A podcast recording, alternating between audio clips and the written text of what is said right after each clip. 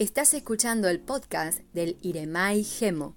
Esta es una edición especial del Observatorio sobre el Medio Oriente y Norte de África. Sea bienvenida toda la audiencia una vez más a una nueva edición especial del Observatorio sobre Medio Oriente del Iremai Gemo. Mi nombre es Eric Quinteros y el tema que nos concierne es Afganistán y el regreso del talibán, los nuevos desafíos regionales.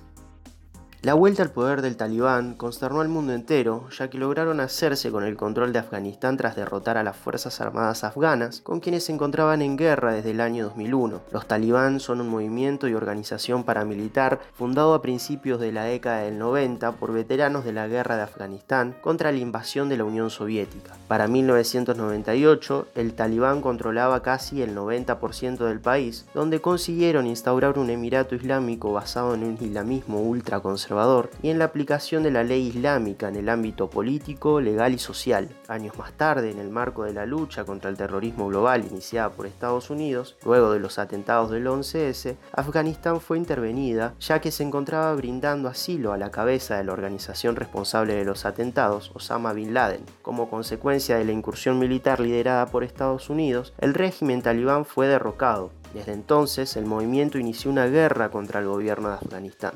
La piedra angular para la restauración del poderío talibán se forjó meses antes de la toma de Kabul en agosto de este año. El acuerdo de Doha, firmado entre la organización y la administración norteamericana de Donald Trump en febrero del año pasado, estableció un calendario para el retiro definitivo de las tropas estadounidenses del territorio afgano luego de casi 20 años de conflicto. A su vez, la administración republicana se comprometía a levantar las sanciones impuestas sobre los líderes del talibán. A cambio, Washington obtenía el compromiso de que la organización no permitiría que ninguno de sus miembros, así como también de ningún otro grupo, incluido al-Qaeda utilicen el territorio afgano para amenazar la seguridad de Estados Unidos. El acuerdo se basaba en las fuerzas de seguridad afganas, equipadas y entrenadas por Estados Unidos, que tomarían el control del país luego de la retirada, en cambio, lo que ocurrió fue que los talibán fueron ocupando exitosamente las ciudades hasta alcanzar que el gobierno afgano sucumbiera antes de que se produjera el alto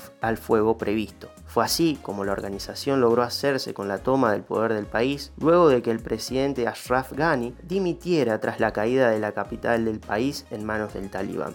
Ante estos acontecimientos, las autoridades de la región de Medio Oriente y Norte de África comenzaron a esbozar sus posiciones respecto a la nueva coyuntura afgana. Por un lado, Ibrahim Raisi, presidente de la República Islámica de Irán, quien comparte frontera al este con Afganistán, sostuvo que la retirada norteamericana debería ofrecer la posibilidad de restaurar la vida, la seguridad y la paz del país. Del Estado persa se postuló la necesidad de que haya un gobierno inclusivo con buenas relaciones con sus vecinos. Otro de los países que se ha pronunciado frente a los acontecimientos fue Turquía, Erdogan pidió calma en Afganistán y expresó que mantiene los canales de negociación abiertos al diálogo como parte de los esfuerzos para poner fin a los combates en el país. Ankara posee fuerzas presentes en el territorio, los cuales, según el gobierno turco, están listas para brindar asistencia técnica y de seguridad si las circunstancias lo requieren. La realidad es que la situación representa un gran desafío para Turquía debido al riesgo que corre por la posible llegada de una masiva ola de refugiados. Por otro lado, Arabia Saudita mostró cierta inquietud y rápidamente procedió a evacuar todo su personal diplomático, mientras, a través de un comunicado del Ministerio de Asuntos Exteriores, pidió a la organización que preservara la seguridad y la estabilidad en el país. Asimismo, Riyadh manifestó que apoyará las decisiones del pueblo afgano sin intervenir. Por último, el gobierno de Emiratos Árabes Unidos fue quien dio el asilo al expresidente afgano Ashraf Ghani por razones humanitarias. Paralelamente, rompieron relaciones con los talibán y evacuaron a todo su personal diplomático de territorio afgano tras la toma de Kabul.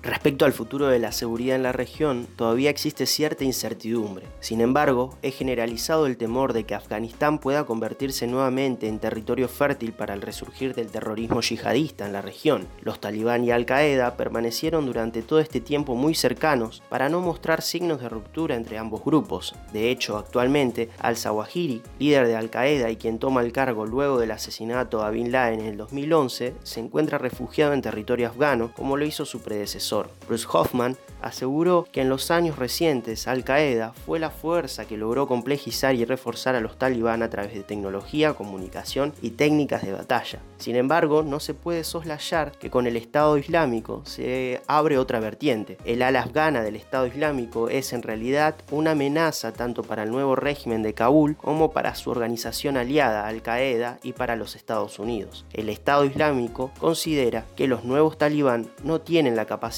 para imponer la verdadera era Sharia y aseguran que ellos son los únicos que tienen la fuerza y la solidez en el camino para hacerlo. En términos ideológicos, las dos décadas de lucha emprendidas por los soldados del talibán tuvieron sus frutos, vencer al enemigo externo, Estados Unidos, y expulsarlo de sus territorios. Peter Newman, profesor de seguridad internacional, tiene un acercamiento interesante ante esta situación. Plantea que en términos propagandísticos, el regreso del talibán al poder de Afganistán es no solo una bocanada de aire tanto para Al Qaeda como para Estados Islámico, sino que refuerza la idea de que si el régimen talibán pudo, nosotros también. Rita Katz, por su parte, argumenta que hoy el terrorismo encontró una nueva patria, cosa que no había sucedido antes del colapso territorial del Estado Islámico en 2019. Los militantes del islamismo radical, no importa si se encuentran o no en la región, quieren migrar a través de las porosas fronteras afganas, dijo Rita Katz. Para concluir, se puede afirmar que los recientes acontecimientos que se desataron con la restauración del régimen talibán en Afganistán aportan una nueva cuota de inestabilidad a la región. La persistencia tras dos décadas de resistencia para cumplir su objetivo no se debe solo a procesos domésticos, sino que es multicausal y sumamente complejo. A partir de ahora se abre un escenario dual pero complementario para los países del Medio Oriente y Norte de África. El primero es poco claro y repleto de desafíos que se generan a partir de lo sucedido en el país afgano y que claramente afecta profundamente a todas las fuerzas que juegan un papel en la región. Sin embargo, el segundo escenario es el que evidencia una clara certeza que la región más convulsa del globo sigue sumando retos, no solo sociales, sino políticos y en sus relaciones exteriores. Esto implica que habrá una nueva configuración de fuerzas. No podemos establecer esto a ciencia cierta, pero sí sabemos que los cimientos que se fueron constituyendo durante años están cediendo y que las fuerzas tradicionales tal vez no tengan la capacidad suficiente de enmendar lo que está por venir. Si bien hoy tal vez los intereses de las grandes potencias pasan por otro lado del globo, la dinamicidad del Medio Oriente y Norte de África hace que constantemente repensemos cuáles fueron las decisiones y las alianzas que se forjaron en la región y cuáles son las consecuencias presentes. Hasta aquí esta edición especial del Observatorio sobre Medio Oriente y Norte de África del IREMAI GEMO. Hasta la próxima. Para mayor información pueden seguirnos en nuestras redes sociales y en iremai.wordpress.com.